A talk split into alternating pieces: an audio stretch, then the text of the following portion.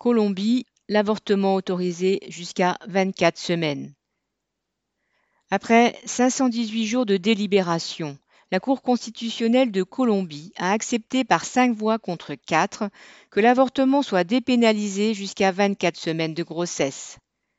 Ce vote a déclenché une explosion de joie chez les femmes, jeunes et moins jeunes, mobilisées pour le droit à l'avortement.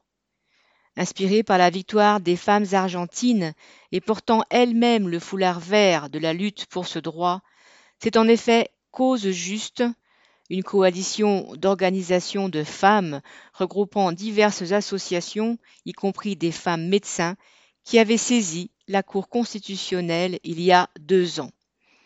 Ces femmes dénonçaient la criminalisation de l'avortement comme une violation des droits des femmes.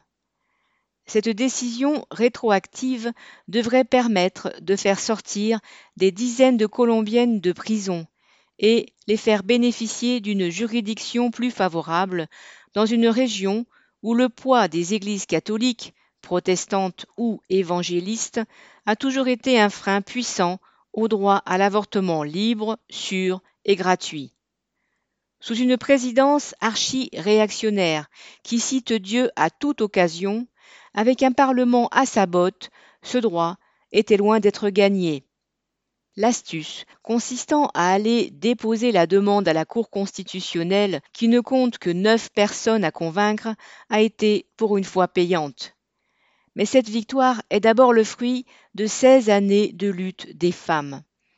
En 2006, elles avaient imposé la dépénalisation de l'avortement dans trois situations le viol, une malformation grave du fœtus et un risque pour la santé de la mère.